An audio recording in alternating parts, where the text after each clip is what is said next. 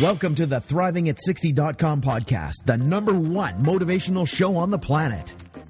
No more sour days for you. It's time to make lemons into lemonade every day. This is a podcast where we help you thrive, not just survive. We help you accept who you are, not where you are, by discovering and inquiring into how to turn lemons into lemonade. Are you ready for the roller coaster ride of a lifetime? Tired of feeling let down?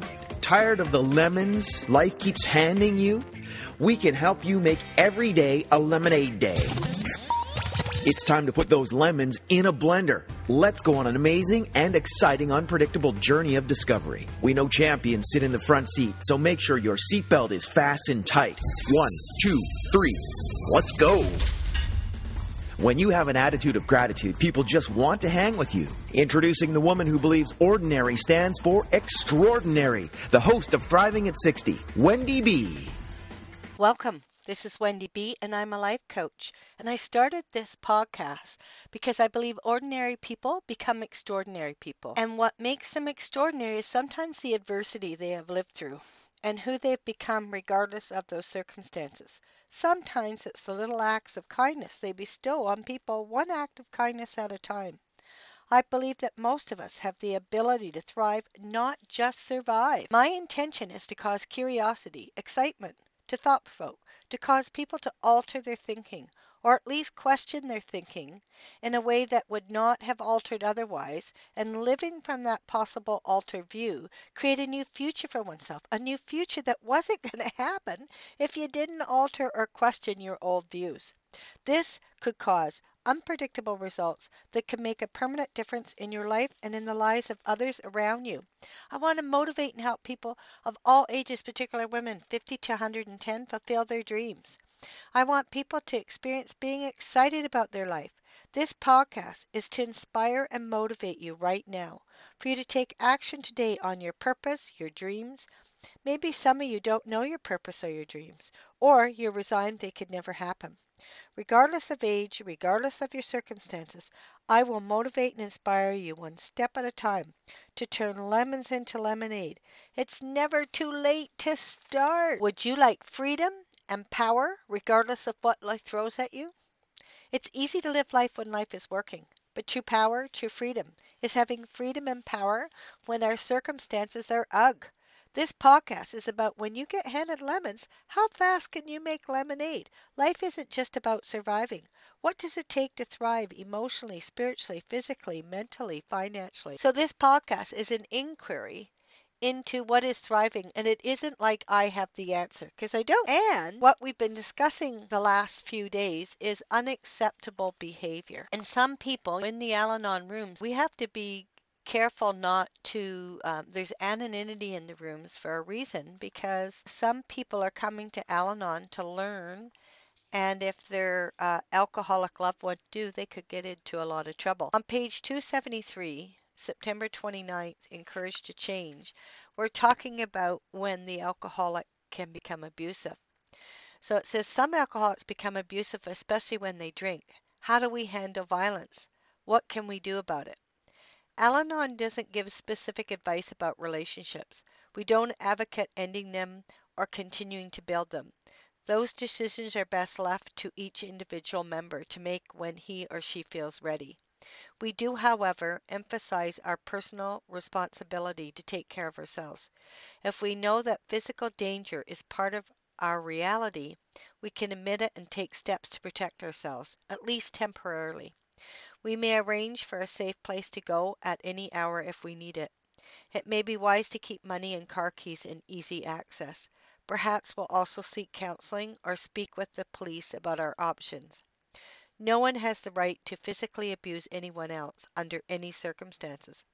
We can inventory our own behavior to see if we are contributing to the problem by provoking someone who is drunk, and we can work to change that behavior but we do not cause another to be violent or abusive. Today's reminder I don't have the power to change another person. If I'm dealing with violence, I must be the one who changes. I'll start by being honest about what is going on. There is hope, there is help, and I have an inalienable right to human dignity.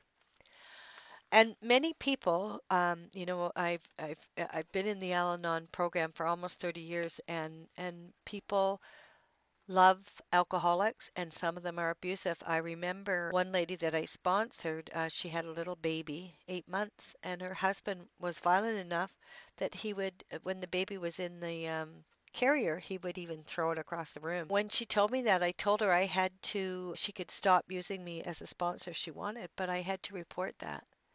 That for me, that you know, everybody has unacceptable levels of unacceptable but for an innocent child to be physically harmed now and and fortunately the baby wasn't harmed that time but what about the next time when he got in a rage and i looked at my own uh, relationship there this beginning there was physical violence and that ended when i uh, finally had the courage to uh, go to the police and he was hauled in and, and we were separated for six months um, this was after we were married for a couple of years uh, and I had to learn to look at my part. Like, was I, I had to, you know, I had to look at, I didn't have the power to change another person.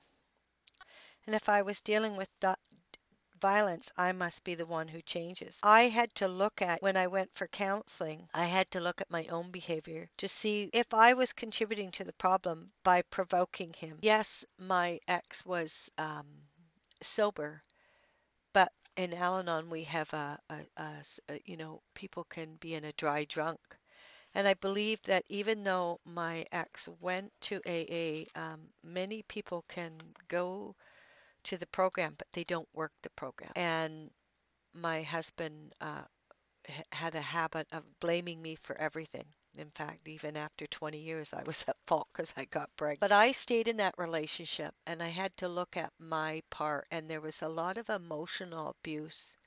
And I also abused. I yelled and screamed. I blamed at times. Um, and I had to learn to detach with love. I had to learn to um, remove myself when he was out of control, running up and down the stairs and yelling through the doors. I got a lock on my bedroom door. I'd go in the bathroom. I kept books in the bathroom. I kept money and keys on hand if I had to leave.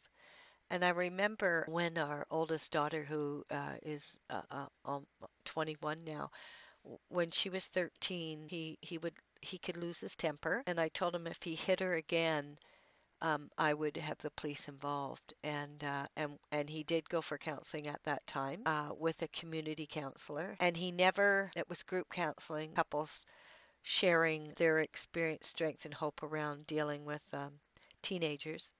And he never did hit her after that. That was my limit. Like I could almost take anything, but I couldn't have my child harmed. And he believed me because I had had to call the police once for myself when he was physical. And it took something. When we're accepting unacceptable behavior, we have a lot of shame. We think we should be able to have, uh, to be able to stop it, and we don't know how. I know the time that I broke down and finally went to the police. Um, we'd been married two years and he'd been physical a, a few times. And it took my daughter shaming me before I could go to the police.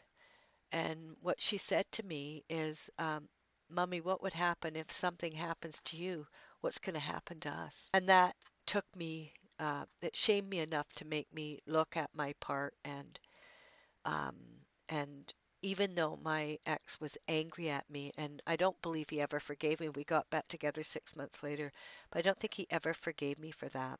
Um, but I didn't know I, I did the best I could with the tools I had. I didn't know how else to deal with it. And I stayed in an unacceptable, emotionally unacceptable relationship uh, for numerous reasons. One was I still loved him. I didn't like him, but I still loved him.